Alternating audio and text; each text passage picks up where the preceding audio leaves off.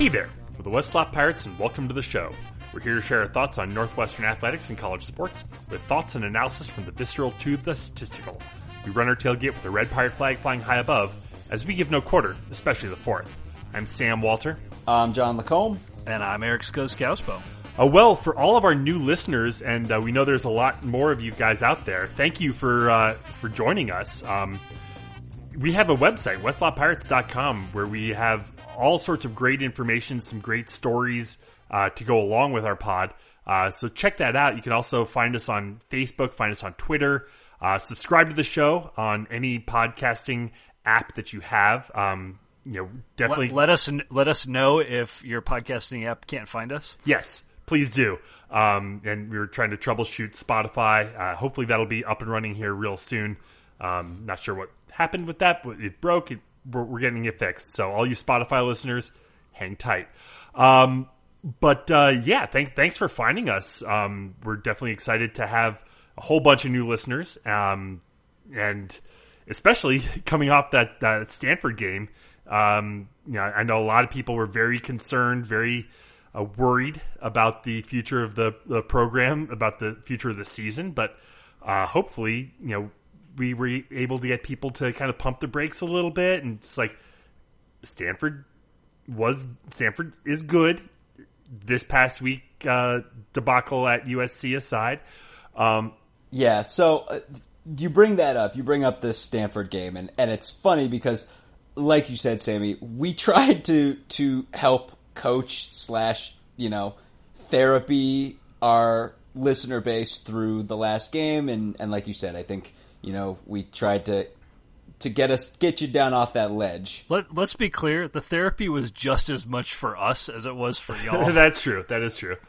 Fair enough. Um, but to Sam's point, even though we didn't play this past weekend, Stanford did play and they got shredded by, wait for it, a freshman quarterback who hadn't played before, Kedon Slovis, right? Who I think threw like five incomplete passes in this game, um, torched the team, right? And given all the guys that Scuzz mentioned last week, although Scuzz mentioned them all in making a very effective point that I'm going to circle back to in a second, you can throw Kedon Slovis right into that group as one more guy not named Hunter Johnson um, who had a really big day right out of the gate. Except, except one, one thing I, I do want to mention with with Slovis is he got his his jitters out in week one.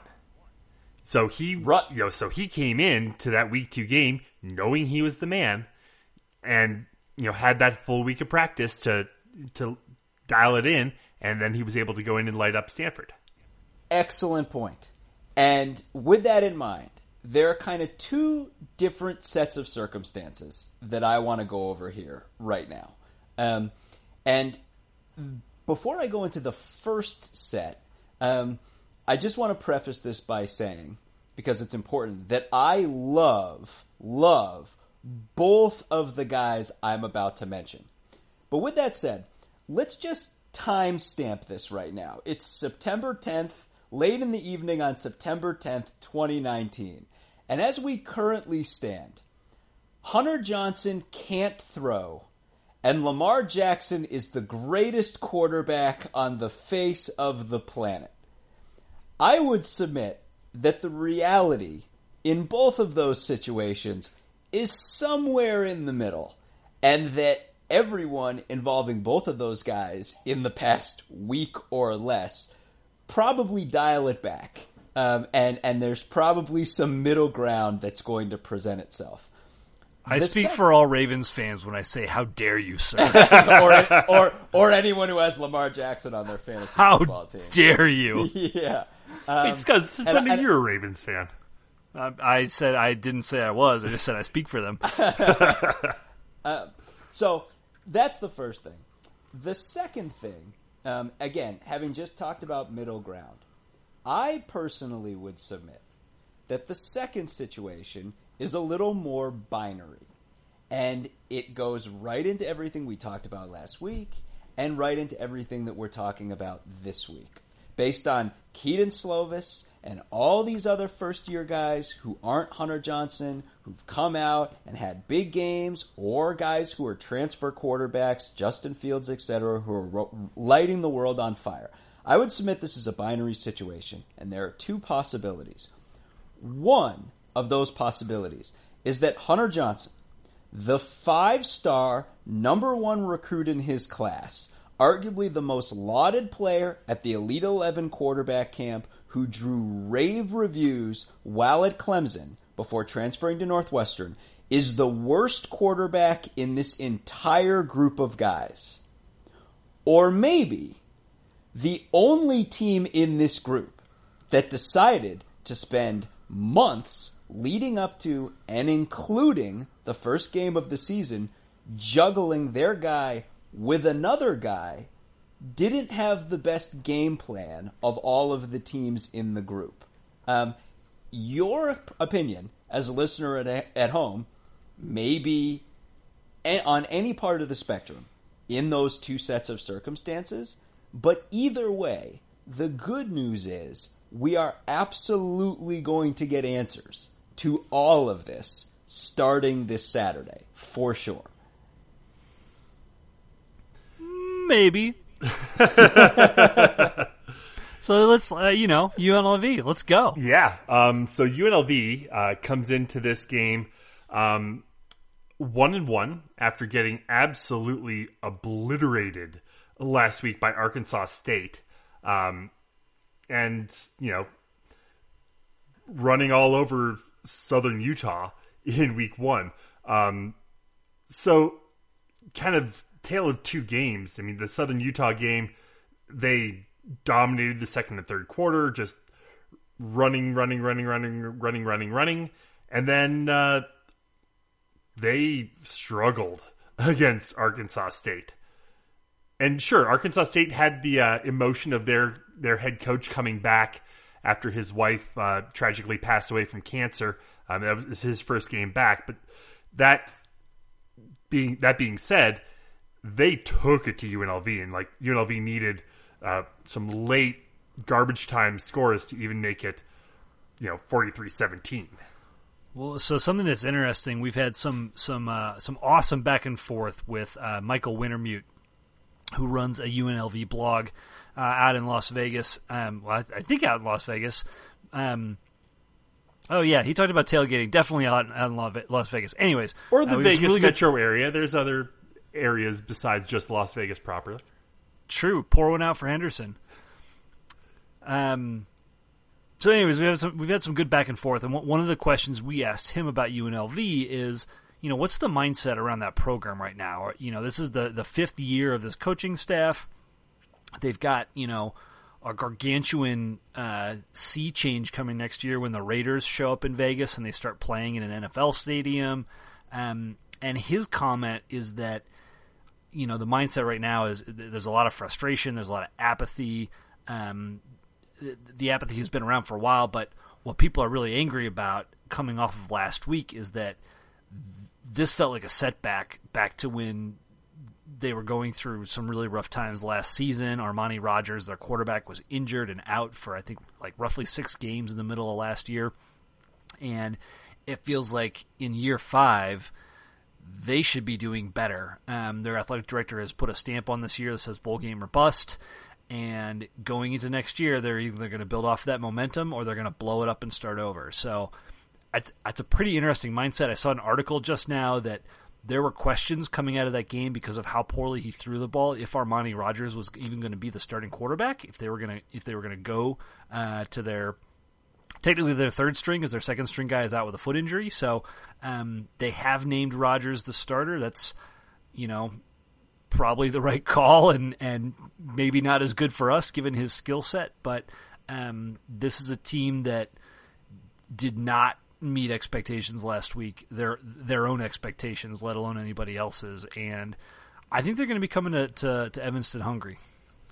For sure, and they're they really are a fascinating team, and they're a team that when you look at the stats and then you look at the video, you they're a team you absolutely know exactly what UNLV is based on what you see on tape for good and bad. It's very fascinating to watch, and it's very illustrative, number one, of the fact that of two teams who are coming up eventually on Northwestern's schedule, Nebraska and maybe even more as an apt comparison, Illinois. Um, in terms of what Rogers is, he's a fascinating quarterback. And when you watch him on tape, he's really fascinating. He threw a couple passes in the Arkansas State game that rank among some of the worst passes I've seen through.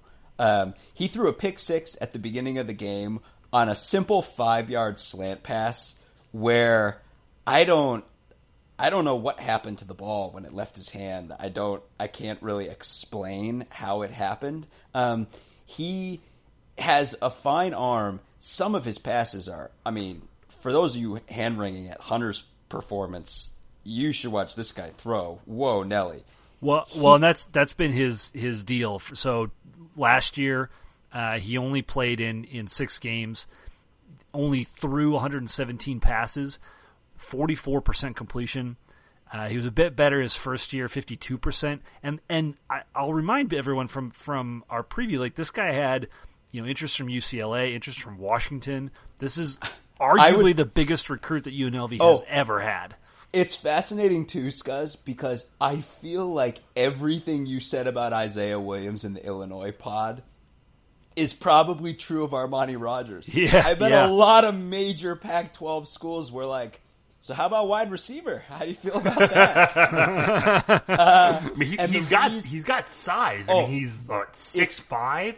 Oh, and and two twenty five, and fast. I mean, this is a guy who potentially could catch on in the NFL as a receiver. He's fast. And this is what's so important about UNLV, and you watch it on film they are a team that does not control the line of scrimmage. And I mean, I don't, I mean, I think it's fairly safe to put a Sun Belt defense up against Northwestern's and say, I can respect Arkansas State's defense and at the same time say we probably control the line of scrimmage way better than they do. UNLV does not control the line of scrimmage offensively at all. Uh, in the Arkansas State game, they probably had one decent hole on a running game. What they have is Armani Rogers can run like a deer. And as fast as he is, he's not fast compared to Charles Williams, who is frankly terrifying and is really the only offensive player who had a great game through both of UNLV's first two games. Um, the fascinating thing for me is Scuzz, who is their big transfer wide receiver? Randall Grimes, transfer from uh, USC, played very sparingly his freshman year. Wanted to come back to Vegas. He's a local, um, and he's the type of wide receiver that gives Northwestern fits. He's big, 6'4", 200 plus. Right. The interesting thing relative to their two quarterback deal, right, is Kenyon Oblad, their backup, um, is a pocket passer type quarterback, and was three for three in Arkansas against Arkansas State. I, again, the game was a blowout by that point, but he's, you know, if you're looking to involve Grimes in the offense, you kind of need him to be the one who did it. I mean, like you were texting this afternoon, uh, Scuzz, and saying basically like Randall Grimes is incredibly dangerous. One out of every two times Armani Rogers throws the ball to him. Yeah, the pretty other, much. The other time it's not getting to him. Um, so there's that fascinating thing where it's like, given everything that went wrong, because Rogers was eight of 23 last week, and I mean it was a bad eight of 23. If they pulled the trigger on him, on one hand, does it involve Grimes more?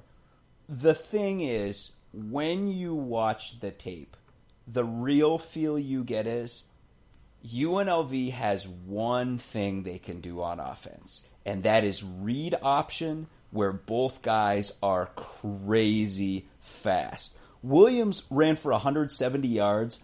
One of he had a long of 78 and he had a bunch of plays around the outside. One of those plays went up the middle. This guy did it on his own. They run lateral stretch read option, where it's like one guy's going left or one guy's going right.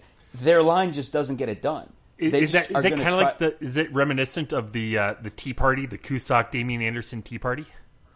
Yeah, although like not to throw shade, like come on, Da got up through the hole sometimes. Come on, don't don't throw. Come on, don't throw shade at Austin King, etc. I'm not. I'm absolutely Jeff, not. I'm Jeff just, Roll. It was, yeah. That was more just on, on a scheme, not not It the is- result. No, wide point, wide wide splits on that O line really helped Yeah. that aspect too. it's that kind of feel though to your point where like that wide split west coast mountain west feeling offense that's what they run and they run mesh where the guys you know one guy's going left one guy's going light, left one guy's going right they're going to count on you to wait for it miss tackles and they're going to try to get around the outside with you on speed because that's that's it. They don't have it. And while Rogers is on, with all due respect to the wonderful Randall Grimes, if Rogers is on the field, like the throwing part isn't really an option in their game, they're going to try to beat you around the outside. They tried, like Williams averaged close to nine yards a carry. He had a good game. Rogers had one 14 yard play, and that was his yards for the day. And that was the difference. It's like they, at some point, having two fast guys isn't enough. And I think that's where they're going to run into big problems against us. Well, and again, to go back to some of our, our, I'll call it insider information, you know, Mike's perspective is that last week they got away from that run game way too early. And once the passes started falling, it, it, it, it just kind of spiraled out of control because now they've, they've gone away from the run game. They're falling behind. They've got to throw to catch up. And Rogers isn't comfortable in that. He, he he's a rhythm player. Um, that mesh concept you just described, John, like you can very easily see that turning into uh, an RPO situation, and that's something that Northwestern has at times struggled to defend. You think about some, you know, Iowa games, et cetera, in the past. So hopefully we dusted off some of the prep we did for, for Utah in the bowl game last year. I, I think that's going to be important, and that tackling component it has to be there. It was a disaster against Stanford. Um, frankly, it's a miracle that it didn't sting us more against Stanford on the on the scoreboard, but we've got to keep these two guys contained. I, I think our defense is up for it. I think to your point, John, like controlling the line of scrimmage, you know, sounds like they don't go up the up the middle that much. Our linebackers and our, our secondary's ability to tackle has been the hallmark of this defense for four years. Right, and that's the thing. Like they, you know, our our one hiccup last year, right from run defense perspective, was Nebraska. This is that kind of look, and frankly, this team's like Nebraska in a lot of ways. Um, Will, will, they're- will they give up 17-0 leads at halftime to Colorado? oh, Sammy, come on! Don't don't you want? You got to savor it, buddy. You got to wait just a little bit longer. Oh, I, I Northwestern like is a, like a if Nor- fine wine. guys. If Northwestern is down seventeen nothing at half, we're all going to be dead from collective apoplexy. Oh, yeah. that's true. But but it's true where it's like UNLV's they're planning on pushing no one out of the way offensively. They're going to try to get you with spacing and misdirection and try to find guys out of position. And again, it's great practice because we know we have a good defense who last game put on a really poor tackling performance. And Charles Williams is this guy's like a faster Makai Sargent, same size kind of guy, um, same type of guy, really shifty. He's phenomenal. Like he's legitimately amazing and terrifying and fast. They just don't have other guys. Like they don't have any kind of offensive line presence, anything like that. They just try to space you out and make you miss. It didn't work at all against Arkansas State because, to Mike's point, they probably tried to throw a little bit too much too early, and one half of their two headed monster was completely contained. Um, but with that said, I think you know the real question on a lot of people's minds is is what are we going to be doing when we have the ball against UNLV? Yeah, I mean, I, before we go there, I think just one last point, and I, you know, Sam alluded to a little bit. There was there was some commentary made about Adrian Martinez going to, into the matchup last week against Colorado, and they're basically we're going to make him throw. That's what we're going to do in this game. Our our defense is going to be structured entirely to contain this run game. We're going to be giving those cushions that we always give, folks.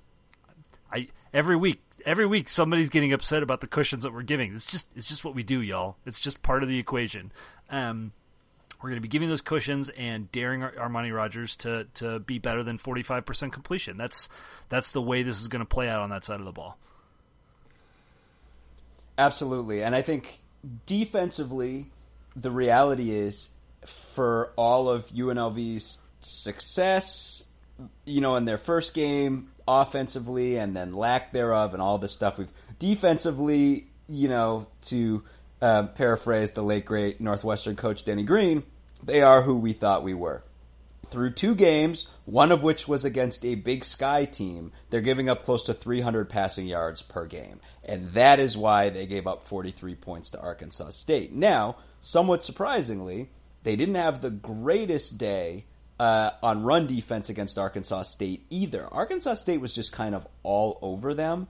But it's important to remember that UNLV didn't have a particularly great run defense last year either. It was great compared to their past defense, which was horrible.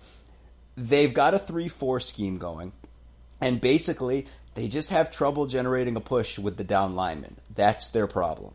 They they they're just get pushed off the point of attack and their secondary is just an absolute mess and was last year and is continuing to be this year. The one thing they have and we pointed out in the preview, and it remains true, if not more so, is they have good linebackers. In our summer preview, the two guys that I uh, highlighted were their returning second team all preseason Mountain West linebackers, Gabe McCoy and Javin White. They had four total team TFLs against Arkansas State, those guys had two of them, and one of the other ones was against the guy who was the leading tackler in the game, Rayshad Jackson, who is a transfer from Florida, a linebacker who I did not mention, but he has been arguably their best defensive player through the first two games of the season. Those three guys are maybe their best three defensive players, and that's three of their four, three, four linebackers. They've got good linebackers, they just don't have it everywhere else. Um, they can get pushed around at the line of scrimmage and their pass defense is just woefully out of place. I mean, that's the thing. You watch the highlights from the Arkansas State game; it's just wide open receivers. That's that's what it was. It's just guys getting open, zone coverage, blown assignments, guys just wide open downfield. Um, that's what's there if we want to let Hunter have it. And and I think that actually leads me into my next point is if we want to let Hunter have it. And I think that because we looked so poor against Stanford. You know, I know we leading into this, you know, all of our all through the summer we were concerned about this UNLV game and that you know our offense's playbook was going to be like three plays: run left, run right, run middle. Um, and I think that's not going to be the case anymore. You know, we need to get Hunter reps. We need to get him reps throwing the ball. We need to get him comfortable in the pocket because Big Ten season is a week away, and sure, we're not going to open up our playbook all the way because you know Michigan State looming, um, but you know we're we're going to need to run the ball. But I, I would expect to see Hunter throwing more than he would have had the Stanford game not gone the way it did.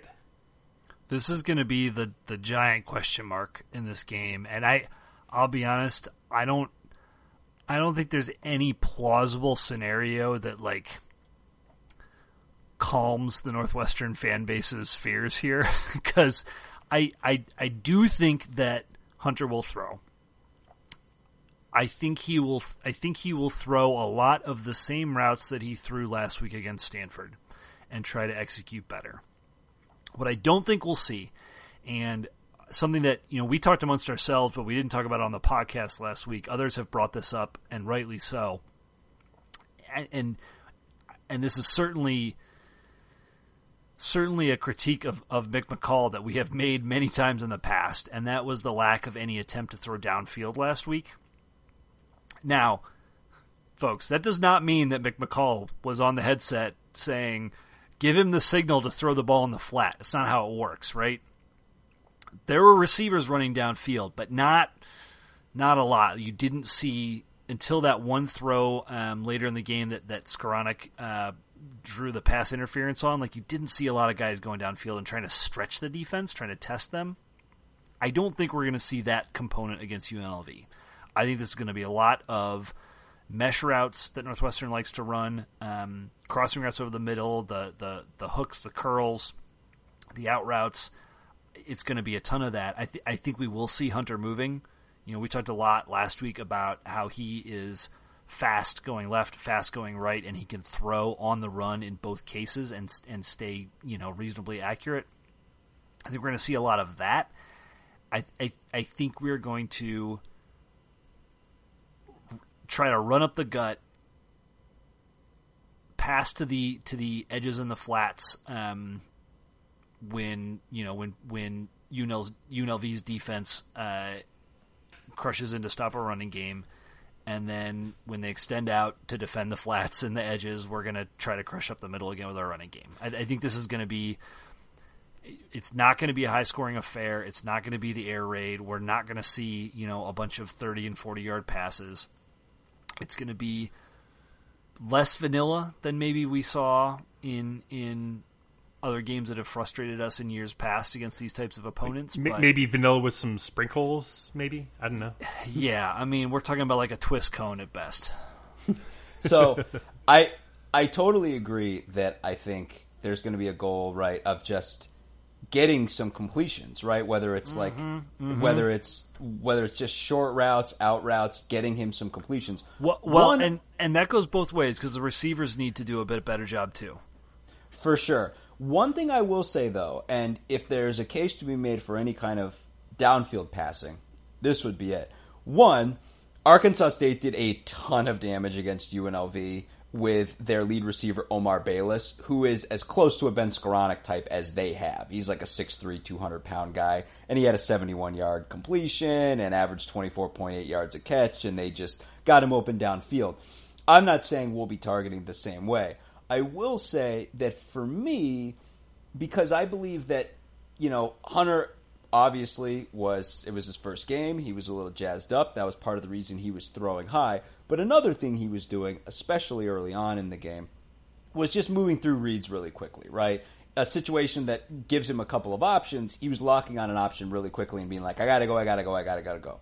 Well, if you're looking to work on that issue and being like, look, sit, go through your progression, find the open guy. UNLV is that team because they don't get sacks. Um, this is a team, like I said, 3 4. The three down linemen do not generate downfield pressure, and their best players are linebackers, but they're run D style linebackers. They are not get into the backfield pass rush style linebackers, even though it's a 3 4. This is a team that doesn't generate sacks. So, if you're saying, look, we've got to start taking steps forward on pass pro. And hunter you've got to be taking some steps and just working through your progression finding the open man. This is a baby steps kind of team. This is the kind of team where like so i mean this is all a way of saying everything scuzz is saying is true. And also i think there's a situation to sit in some passes. All kinds of passes can be had here. We just need to get him throwing and get a bunch of these things and let him build a rhythm. And at you know as a big help we found out that apparently i mean with with our team you never know until you know but it sounds like isaiah bowser is healthy and is going to be out there He's And- listed. He's listed on the depth chart too, right? As as the starter. Right, right. So that's a serious punch we're going to be able to throw at them. Um, this is again, it's their their best players are run D linebackers for sure, but we're going to be able to move the line of scrimmage off the ball with these guys. Arkansas State was able to do it, and that is going to take a lot of pressure off of Hunter in terms of letting him keep passes thr uh, short. So I don't know, like to what Sam said earlier. At the end of the day, I think we're going to let him throw a lot of balls in this game, and I would hope that there's a fair amount of variety. Well, I, I do want to move on. Um, you know, before we just continue to dive into, you know, dive too deep into this. Um, uh, let's let this podcast not get away from us. Uh, but before we do, you know, very excited for for the home opener. Um, you know, have, I, I'm expecting a pretty typical Northwestern home opener. Um, afternoon game, two thirty kick. Uh, the weather is supposed to be gorgeous. Um, one note uh, for anyone who wants to come find us. Uh, I, I know we are the West Lot Pirates, but uh, for the second year in a row, we are not in the West Lot uh, for our tailgate. Uh, we we're, we've moved uh, from last year. We were in the Central Golf Lot. Now we're on the South Golf Lot. So if you're if you want to swing by and say hi, we are in the we're going to be in the South Golf Lot, uh, south of Central Avenue. Um, you know, just west of the L. Uh, look for the red pirate flag. I, I can't tell you exactly where we're going to be because I don't know exactly where we're going to be, but uh, we will be in the South Golf parking lot. Uh, swing by, come say hi. Uh, John and I will both be there. We'd love to to say hey. And if there's and if there's a disconnect in your mind here, understand, like MacArthur to the Philippines, we shall return to the West Lot. We're going to get back there. It just hasn't happened yet. Um, let's quickly run through some of the the Big Ten results from last week. Um, Can- Any any particular ones you want to run through, Sammy? Any- we start- Any you have in mind? well, I mean, we we we definitely talked a lot about um, the Army Michigan game. How interesting that. No, Colorado. Oh hell yeah! Tatankas, in in a stadium that was way more filled with red than I've ever seen. Uh, yeah, we got to talk about that, buddy. Um, yeah, no, Oh. it's Nebraska traveled. But so here, here's what's interesting is uh, I I was looking, I, I saw some stats and tickets on the resale market for the Nebraska for that Nebraska Colorado game were like minimum of two hundred and fifty to three hundred dollars. So tell tell me you're a Colorado fan, um, probably high as a kite, and you know you need to you, you need a couple extra shekels to, You for, to for your weed. your habit. Um, and you know, someone's offering you like three hundred dollars for a ticket you've maybe spent twenty on. Hell yeah, you're going to take it. It's Colorado. I mean, Colorado is not known for the most uh, vivacious fans. Um, you know, they're, they're good fans. Don't don't get me wrong, but they're not like cutthroat. You know, diehard for everything. I mean, they're not. They're not like Nebraska fans. Um, who willing they to have a lot of other options of stuff to do. Yes, lots and lots of other options. Um, so yeah, the, the stadium was. Oh, I mean, it, it was very reminiscent of 70%? Ryan Field. I I mean, yeah, it was at least fifty percent, um, if not more. But uh, yeah, I mean, Nebraska fans they showed up. I mean, they used to be able to go to Boulder every other year, and because Boulder is an awesome town, um, it's it's no doubt you know no doubt you'd want to go back if you can. I know when Northwestern's going out there in the mid 2020s, I sure as hell am going. Um, I will. So I just want to say here that, um, so like we should say, just about everybody in the country forgot who Nebraska was last season, and to their credit, even Nebraska forgot who Nebraska was for one half, but then they remembered. Oh, did they remember? and they remembered exactly what kind of defense they have on this team. and it was a beautiful thing to see. yeah, I mean, yeah, at halftime, Nebraska's up 17 nothing. Um, Colorado just can't get anything going offensively. Well, can we, can we seventeen nothing? They should have been up thirty to nothing. Yeah, they should have. If if Nebraska is what everybody is is what those three hundred dollar paying fans were expecting to see, they should have been up thirty to nothing. Their their offense struggled at times, and and, and like let's be clear, Colorado could do nothing. It's like it's like Steven Montez bet the under in the first half, and and then you know sold some points to to make the the payoff even better. like like Long con. they were so bad in the first half, Colorado. Like Nebraska should have been able to march to the end zone seven different times, and the fact that they couldn't, the fact that they got like Martinez again for the second week in a row did not look fantastic. Um, He did look better than he did looked in week one, but absolutely, absolutely. And he and he started hot, hotter. And to their credit, it's just it. What drives me nuts is Scuzz laid out a situation where one thing Nebraska does have is athleticism and depth, even if they can't really get at it at running back. And Maurice Washington is a speed demon, and so is Adrian Martinez. Great. I just mapped you out the exact same thing UNLV has.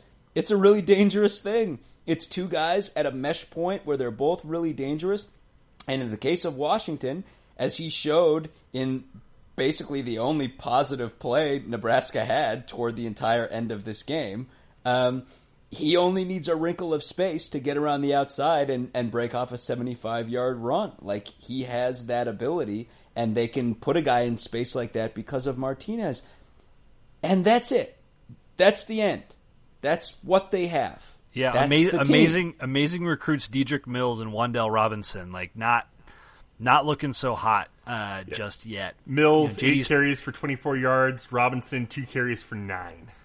Well, and, Right. then, and then combined, they had five catches for 50 yards. Like that's not bad, but like like where like the, the the amazing explosive Nebraska offense remains missing. I mean, the the if your takeaway from the game relative to Colorado should not be wow, Steven Montez passed for 375 yards. It should be like, what the hell was Steven Montez doing the entire first quarter of this game? Like, the takeaway is 450 should have been where he ended up. Um, and and again, it was like it wasn't like shocking. Colorado was just pouring it on at the end of this game, and they were doing it through the air. And none of that is surprising. And they were not the- doing it to Laviska Shenault. One of, Right. so one of the interesting things I read about was the fact that Nebraska just came in so jacked and so fired up, and and early on, like they were getting they were hard to block. They were getting pressure. Montez was super uncomfortable. Like I I, I think maybe they caused a turnover to like Colorado couldn't couldn't get the ball anywhere Yeah. near Mar- Laviska Shenault, Martinez, which I like. Martinez put it on the ground three times, lost two of them. So I like Mon- Martinez or Montez. Martinez. Oh, Martinez. Yeah, yeah. We're talking. Yeah. Oh, Montez, sorry, sorry. My But bad. yes, but but yeah. yes, no. Uh, take Yeah, yeah, Sam, Marti- feel, Mar- Sam, feel free to drop in at any time and say random bad things that Nebraska did. I won't get old. Yeah, M- Martinez fumbleitis is is is not great right now. That's um that's a big problem. But like like Colorado really like I, I don't think that they did a very good job scheming to try and find the Visca Shenault. Like he's what the greatest receiver they've had since I don't know a long time. Michael Um, Westbrook, maybe. yeah, Michael yeah, Westbrook. I, and they, they they they they struggled to find him. The biggest play he had was the was the 54 yard punt return that looked like it was going to set up Colorado for a regulation win, and then and He then, was also really hurt this whole game. Yeah, his Yeah. his shoulder was messed up. Yeah, so I like. A- anyways, co- like Nebraska came out so jacked and was getting pressure and causing problems, and I I think they burned the candle too fast. I. I I, they they didn't save anything for the second half. They ran out of gas. I, the altitude potentially was a factor. Oh, for sure. I mean, like it's it's absolutely a factor, and you can ne- you'll never convince me that otherwise because you get run down in in the second half of games. Just period. Yep, and and the like the way it ended, we were all going bananas. Um, uh, you know, because we've been we've been talking about this as a as a uh, high scoring Colorado win for six months, maybe not that long, five months. Um, and it played out exactly that same way. I, I, it is it is shocking to me that Colorado was shut out in the first half. I again, I don't know what they were doing or what they were thinking. They they looked much much more crisp on offense the prior week, and you know the only theory I have is is when you come into your home stadium and you're not expecting it, and there's you know seventy percent of the of the stadium is packed with rabid Nebraska fans. Like I, I wonder if that knocked them off kilter a little bit. I'll say too. Next week you got uh, Northern Illinois Huskies. Didn't look half bad against Utah. Uh, no team's gonna roll over for you, Nebraska. That ought to be pretty apparent now. Night night game too. Eight Yeah. p.m. Mm-hmm. kickoff. Hey, but if you think NIU can just roll into Lincoln and get, oh, that's right. Oh yeah, that's right. Uh, quickly, or, or, or the rest of the way around the Big Ten. I mean, Ohio State, um, forty-two, Cincinnati zero. Uh, oh boy. Scuzz, talk on it, Scuzz. Yeah, so I was listening back to our podcast uh, earlier today from last week, and it was pretty funny because I talked about how you know Ohio State would most likely win this game, but Cincinnati was really good. Their defense was great. They were going to make it a tight game. It was going to be really close. And from, from there, we rolled right into Army, Michigan. How excited we were for that! And John, I think you're like, you know, Michigan's probably going to roll, but you know, maybe there'll be some excitement here. we completely mixed, missed the, the the picture on those two games. Um, look, folks, I you know, I, I raised a lot of potential questions about Ohio State, about their offensive line, about the readiness of Justin Fields, about the fact that J.K. Dobbins had such a gargantuan drop off last season from, from his freshman year. The questions around the change from Urban Meyer to Ryan Day, like this doesn't prove that that they've mastered all that stuff, but this was an absolute dismantling of what is a, what is still a good Cincinnati team, and and if it's any indication, you know, Cincinnati I think is favored by by 16 points uh, this week against Miami of Ohio, who's a doormat certainly, but like they're good. They're a good team. Now, now UCLA looked horrific, so maybe you know maybe the, the barometer UCLA here is garbage, but yeah, Yeah. The, the barometer here is a little off, but Cincinnati's a team that won 11 games last year and looked good doing it, and they that game was over in the first quarter. Like like Cincinnati didn't have a prayer. They they now they did come close to scoring two touchdowns in the second half. Um, both times they they turned the ball over inside of the five yard line, so they you know they got snake bit a little bit, but Justin Fields looks phenomenal.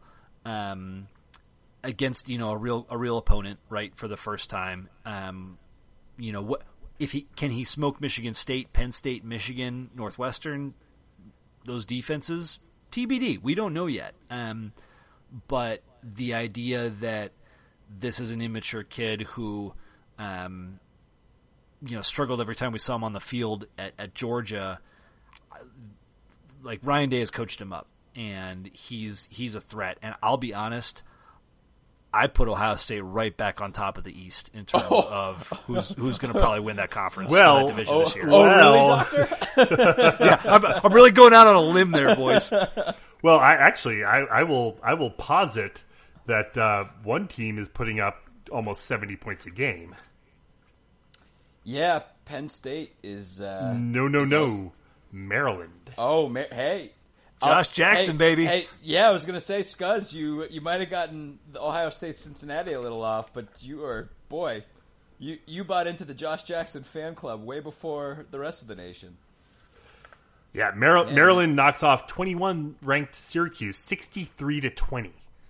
So you know what's you know what's funny? There's been a lot of talk about um, how Mike Locksley and Josh Gattis were together at Alabama as co OCs last year.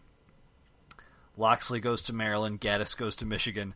Michigan continues to struggle on offense while Yep. all of a sudden Locksley has turned Maryland into a juggernaut. Now, you know, they they, they punched the Syracuse team in the mouth, and, and Syracuse had no answer, and, and the game just went from there. Um, you know, I think at Temple this week, maybe a little bit tougher. We're going to really learn about Maryland in, in another two weeks when they host Penn State at home, or in three weeks, I should say. They've got a buy in there. Um, but yeah, Mar- I mean, if you're if you're a Terp fan, like holy moly, you are you are really excited right now. Uh, we mentioned a couple times the uh, Army Michigan game. Oh man, that was That game almost ruined my day. It literally almost ruined my day. It did, and Army had a chance to win it. And here's the thing: here's the real takeaway, whether you watch this game or not. Everyone knows, you know, you come to Army football to watch that beautiful triple option and just to see Army try to control the ball.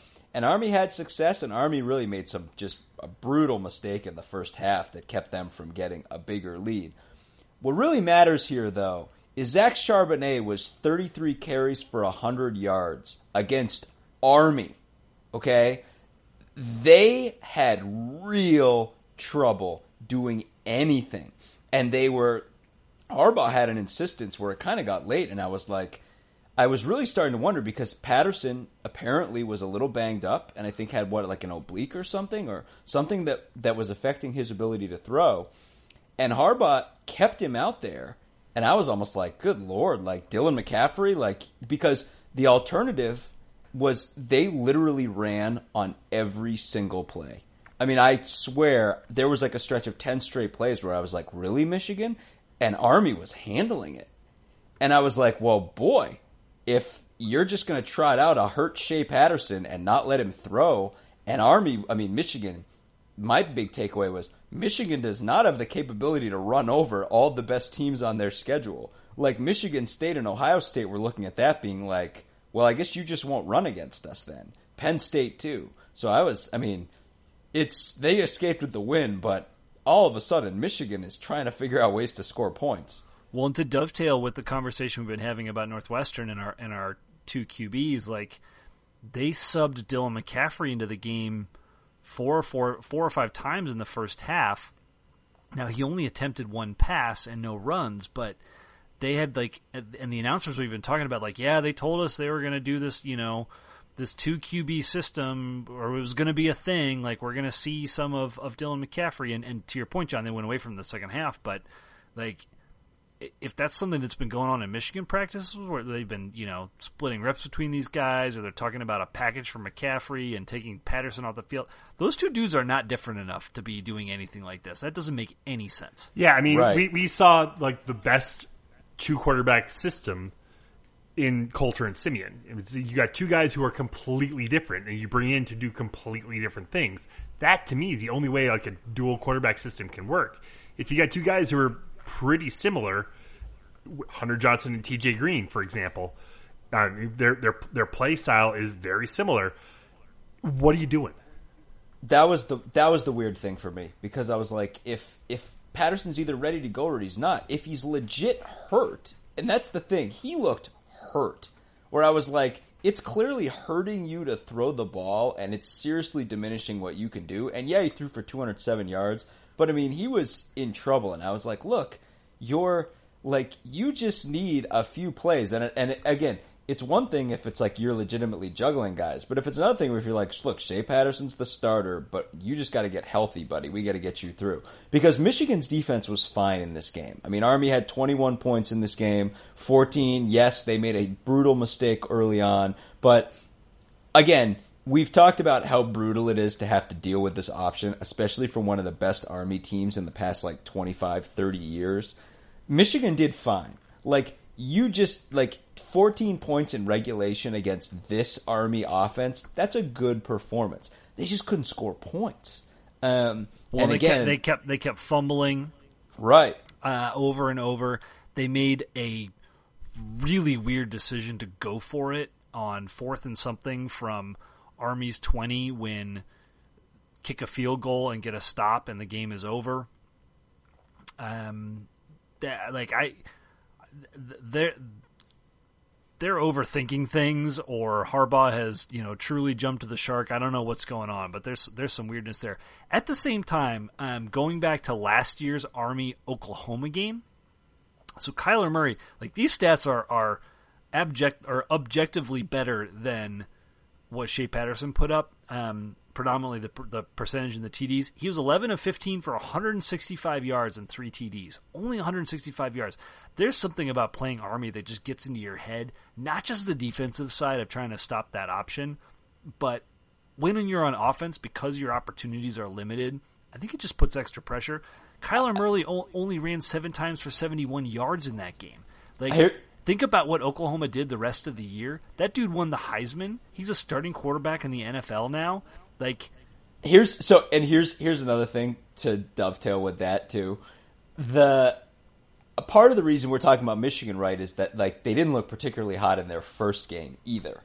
Um, but to your point of like army's capable of playing some really good football real quick i'm just going to throw this out there. This is the rest of army's schedule. UTSA, Morgan State, Tulane, Western Kentucky, Georgia State, San Jose State, Air Force, UMass, VMI, Hawaii, Navy. I'm just saying, if Army's 11 and 1 at the end of the year, Michigan squeaking by them is going to look a little bit better, and there's a real possibility Army's going 11 and 1 this year. what what pisses me off so much is that Army had that game. They they they were half a yard from going up 21-7 in the first half. Or I'm sorry, in the in early in the third quarter, and then just like like I think there was one other time where they passed and threw a pick um, that just kind of derailed them in in the second half. And oh my god, they like they were so close, guys. They were so bloody close. They'd be tw- they'd be going twelve and zero. They'd be going twelve and zero with a win over Michigan. Yeah. Uh, quickly, Penn State over Buffalo, 45-13. Um, Wisconsin shut out Central Michigan, 61-0. Michigan State, 51. Western Michigan, 17. Let Let's talk about Wisconsin real quick Okay. because Because just because they haven't been scored on yet. well they haven't been scored on yet. they also have not played anybody. Our comment last week was, like, John, I think you said this is going to be another bloodbath from which we'll learn nothing, and it's and it's true. Like Jack Coan was 26 of 33 for 363 yards and three TDs. This is a dude that peop- everyone, literally everyone in the media was questioning if this guy was going to last the season as a starter. And it's interesting that after obliterating South Florida week one, which Coan didn't do a whole lot in that game, and then you know throwing the lights out here against against poor tapless Central Michigan, like there's talk that um, Graham Mertz is going to redshirt. Like I think that's something he said in an interview uh, after this game. Like I just we don't know about about Wisconsin. They play Michigan in two weeks. We'll see. I, I frankly like Wisconsin in that game to win that game, but um, Jack Coney threw for 363 yards in that in that spot. So we'll we'll see we'll see what this team really looks like. They're certainly good. They're certainly I'd say they're probably in the driver's seat for the for the for the for the division. Maybe Iowa um, is right there with them, but I think the the one wild thing with Wisconsin is Quintez Cephas is their number one target with a oh, bullet now. He's awesome, yeah, and he he's awesome and if you read read Michael McCann on SportsIllustrated.com, Wisconsin is rolling the dice big time from a legal standpoint, bringing him back, and it's it's Wait, how weird, so?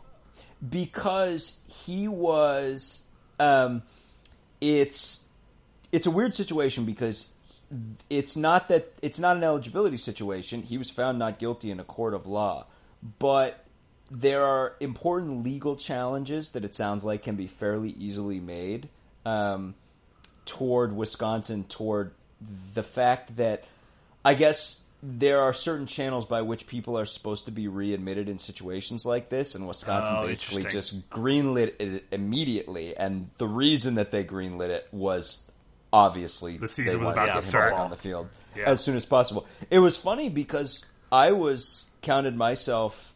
Um, when he was found not guilty, knowing all the facts of the case as they were presented, I was happy for the kid um, because it's I like he as as the facts were presented in court, he did not deserve to go to jail. At the same time, he also admitted to doing things that certainly fall short of the code of conduct at just about any university in the country. And I assumed that I was like, good on you, Quintez. You didn't deserve to go to jail. I don't think Wisconsin's taking you back. And not only did they take him back, they took him back immediately, and he's a massive figure in their offense. So um, it's just an interesting thing. It was, but it, to, to be fair, it wasn't something we were exactly expecting. And it's from a strictly football standpoint. Yeah, he's just, he's a, a big weapon for them. But yeah, against directional Michigan. I mean, you've got Michigan State's offense out there you know, Elijah Collins and Brian Lewerke put up 500 total yards of passing and rushing against Western Michigan, and and if you think that's indicative of how Michigan State's offense is going to be wire to wire, you probably didn't watch them last year. Uh, or or last week, yeah. yeah, or two or two weeks ago, I should say. You had Iowa shutting out Rutgers thirty to nothing. Um, game game day going to Iowa State, Iowa next week. Are they really? Mm-hmm. Yeah, yep. yeah. First time in Iowa State ever. Wow. That's awesome. I, I didn't see yeah. that. That's fantastic. So uh, the the uh, everybody was thinking that it was going to go to um, Syracuse for Syracuse Clemson because Syracuse was I think twenty first uh, coming into the week in in the in the polls, and then Maryland curb stomped them. Um, and Iowa State, Iowa are both undefeated and both ranked for the at the same time for the first time ever. I don't think they've ever both been ranked simultaneously. Um, wow which tells you a lot about Iowa State. Oh, for sure. I mean, Iowa State's been a doormat for a really, really long time. Yeah. But uh, you know, they, they're buzz. They've been buzzing the past few years. Um, Matt, Matt, Matt Campbell, soon to be your next USC head coach. um, we talked about Maryland, Syracuse. We talked about Nebraska, Colorado. Purdue beat Vandy 42-24. uh, uh, this Sindelar, oh Sindelar this, this got a concussion in that one. Oh yeah, and this, and threw for 509 yards. Yeah this one's this one's great because I think we talked about this one and, and we eventually came down one in a game specific sense that Purdue absolutely had to have this game and they were going to play like it. And then secondly, I just love that on we've mapped out this situation where it's like this defense is really bad. And Nevada, who got obliterated, erased off the planet by Oregon this past weekend, beat Purdue because Purdue is just content to play this head cut off brand of football. But man, is their offense good.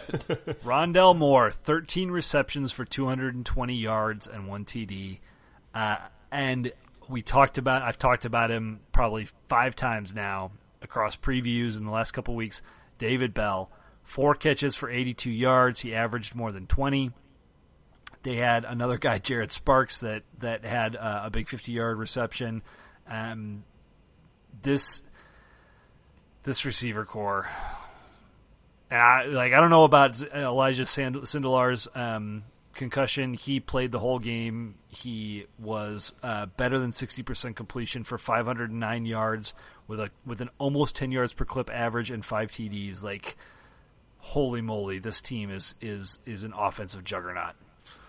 Uh, Illinois went to UConn and won 31-23 in a fairly ugly game. Here's here's how to phrase this.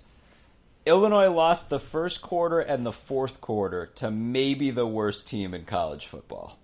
UConn beat Wagner 24-21 the week before and had the worst defense of 130 teams in college football. And uh, so good good work Illinois. Uh, Music to my ears. Indiana shut out Eastern Illinois 52 nothing. Um, so, so, sorry. Uh, yeah, welcome to the jungle, Coach Cushing. Yeah, yeah. sorry, Cush. And then uh, Minnesota needed double overtime uh, to beat Fresno, uh, 38-35. I don't know what to think about this. I'll be honest. Um, I mean, the Minnesota defense obviously struggled. It, re- it it really looked like Fresno, like midway through the fourth quarter, was going to win this game, and then Minnesota pulled out a TD and a field goal. I, I don't know if there were um, any turnovers that factored into that, but um, I don't know. I don't know. Or sorry, I should say they pulled. Uh, they, it, it, looked like Fresno was going to win this game, and then Minnesota pulled out a, a TD with 46 seconds left. Um, they had like a 60 yard drive, uh, and then and then in OT, you know, managed to get the field goal and, and stop, uh, picked off Fresno in the end zone. But like this, this very could have easily been a 41-38 Fresno win, um, if they didn't throw that pick and they had they had scored the TD in OT. This could have been a 28-21 Fresno win in regulation. Like very easily in both cases. It's also on the road on the West Coast. I, I just don't know what to think. I mean, I'll say this: Minnesota played reasonable against a reasonable opponent. Is that fair?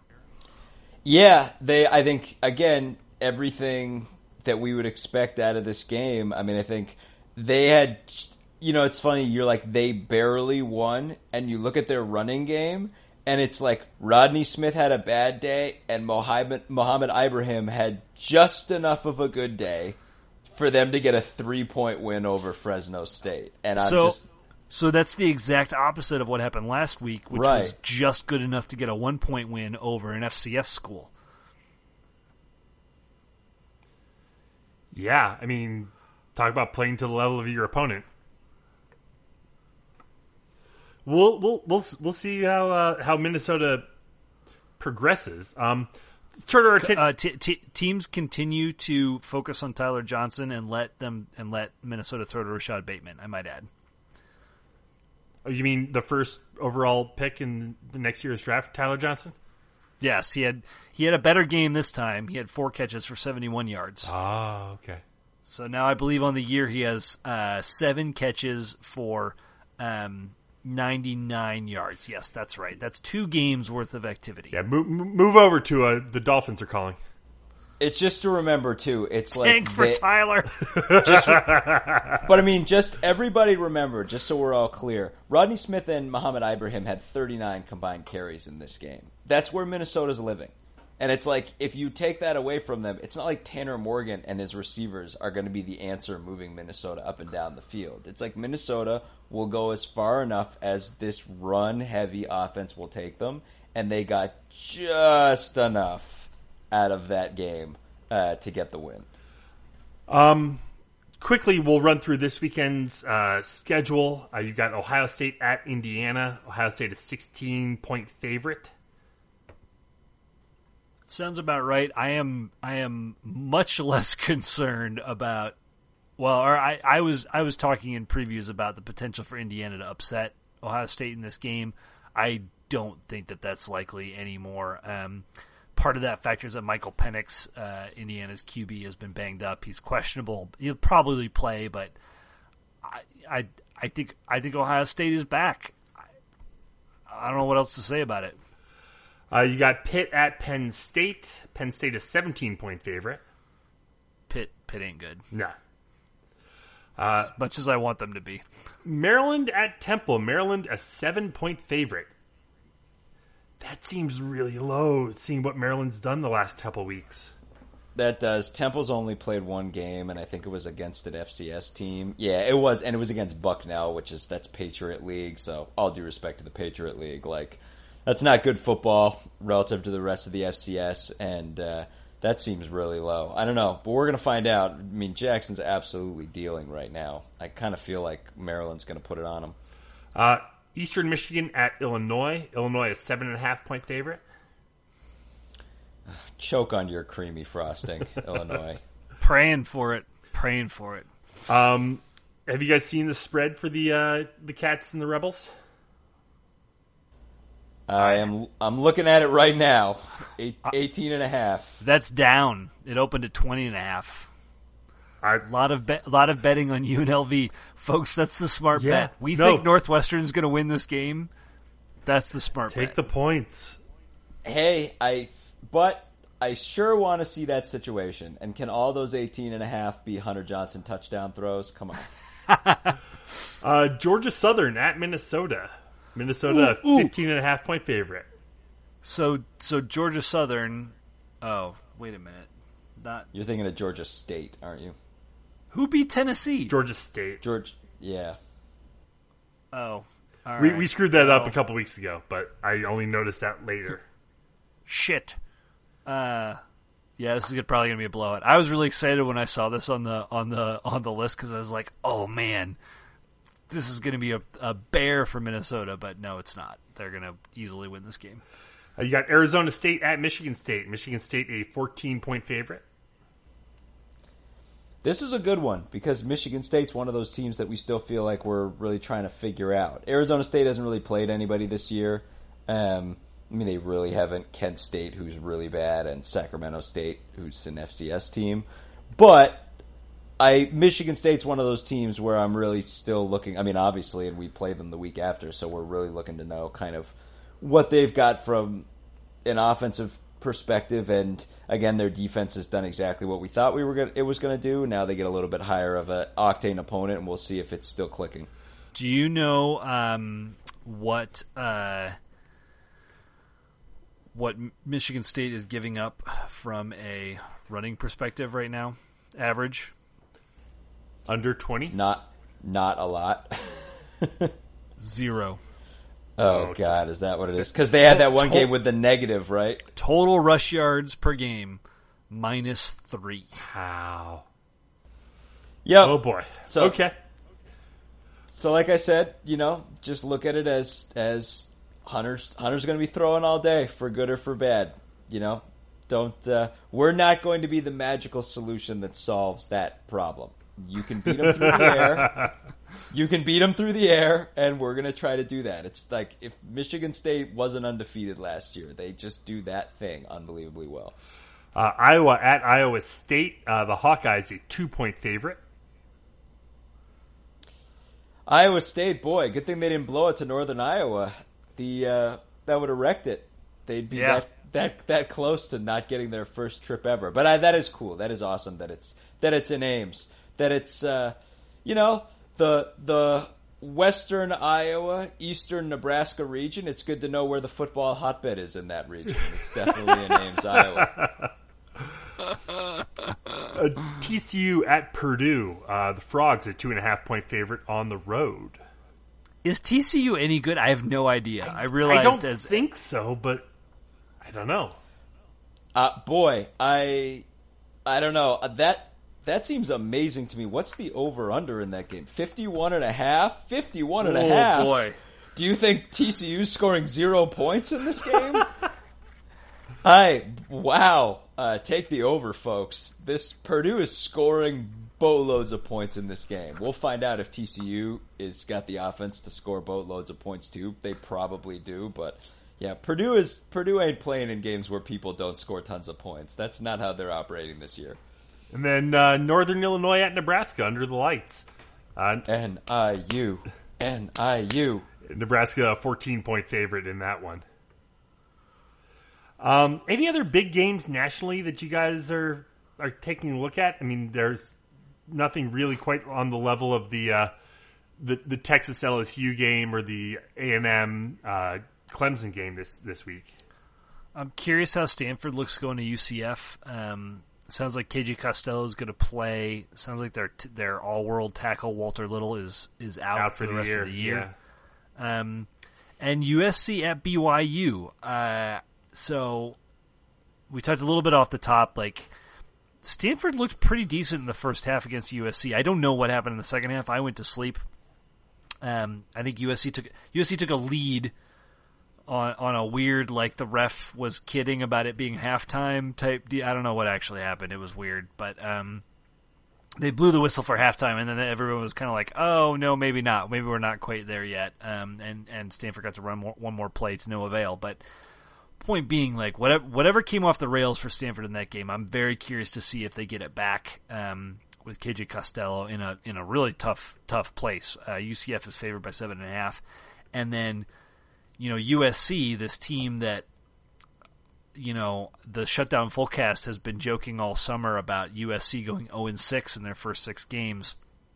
They're you know they have one quarterback announced he's transferring before the season. That's Jack Sears, who who didn't win the starting or backup job, and then JT Daniels gets injured in the first game, and now and now it's like oh boy. You know the, the the the ship's about to come off the rails, and all of a sudden they, they get a blowout win against Stanford. Now they go to BYU, who just won at Tennessee. Folks, if you're paying attention, that means Tennessee is 0 2 with two home losses to clearly inferior oppo- opponents. I can't even do it with a straight face. Um, Do not that's- besmirch Georgia State, sir. uh, You mean inferior historically, maybe? sure. Um, point being, like this BYU team is is a coming off a massive win, but B is decent, and you know BYU is no easy place to play. So, I those are two interesting games um, that happen at a reasonable time of day. By the way, three thirty Eastern time. Um, that I'll be curious about. yeah, I don't really have any that are jumping out, but this Well, is one of those weeks. This you're, is always you're not interested in the bloodbath at, at Westwood, Oklahoma at UCLA. I am just because I want to see them score a bunch of points. Um, the also, I will say this one: the Auburn Kent State.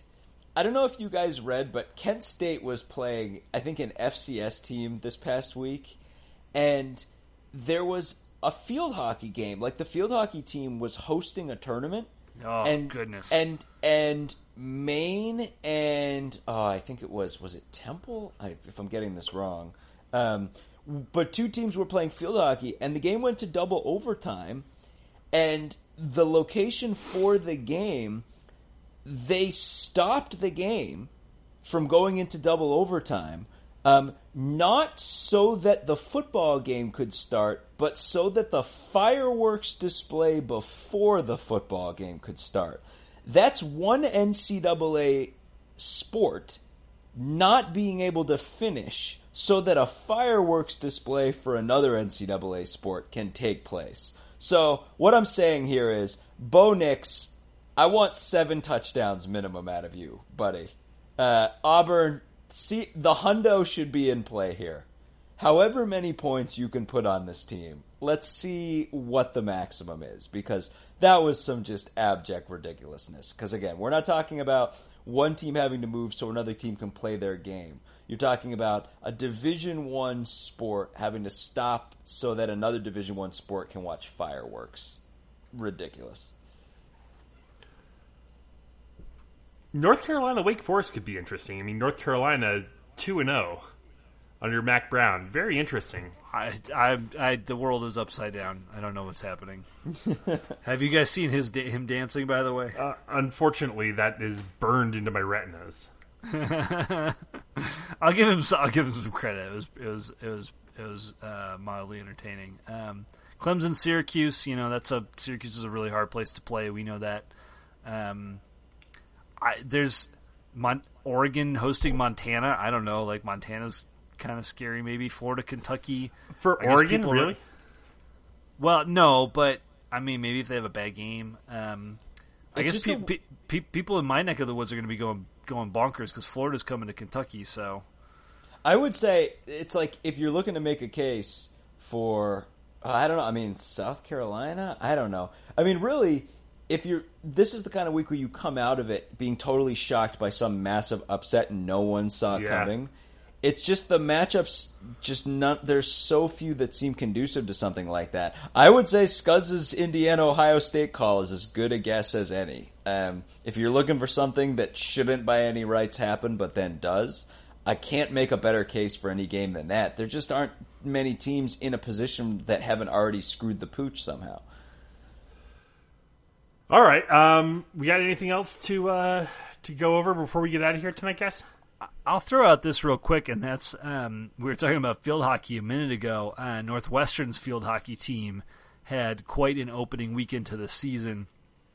They um, lost a really tight game to Duke, who's the number three team in the country, and then they knocked off number thirteen Boston College, and have kind of proven that they're they're a team that's in the mix um, in in the in the in the NCAA uh, in field hockey. So um, you know, an exciting an exciting subplot to uh, keep tuned to. I shouldn't say subplot, but um, knowing that we're football junkies, you know, um, we are a bit distracted this time of year. But uh, yeah, so, you know, a continuation of of you know some of the other sports at Northwestern that have been doing so well over the past you know two three years. And volleyball's been playing really really well too. Yeah, I saw um, I saw a clip where uh, we have we have this awesome um, this awesome players who uh, notched like four straight aces. But yeah, I mean, Cats are five and one right now. You know, at the beginning of the season. Yeah, Temi Thomas Ailara, uh, a freshman sensation. It seems like we've got hot freshmen across multiple sports right now, uh, multiple women's sports, big time players coming in. And uh, Temi Thomas Ailara, yeah, uh, was hitting in a big way, seven serving aces. Big win over uh, Texas Tech was the Big Ten freshman of the week. So pretty awesome. It's just yet, yet another big young gun for Northwestern sports to keep an eye on. Oh, well, we'll go ahead and wrap it up there for tonight. Uh, head to our website, westlotpirates.com, where you can leave comments and questions. Find us on Facebook, Twitter, and Instagram at West Lot Pirates. And you can always email the show, westlotpirates at gmail.com. Tune in next time as we give our visceral and statistical views on Northwestern athletics. And look for us in the South Golf Lot uh, next to Ryan Field, flying the red pirate flag, because we give no quarter, especially the fourth. For John Lacombe and Eric Skazwa, I'm Sam Walter. Thanks much for listening. We'll see you next time.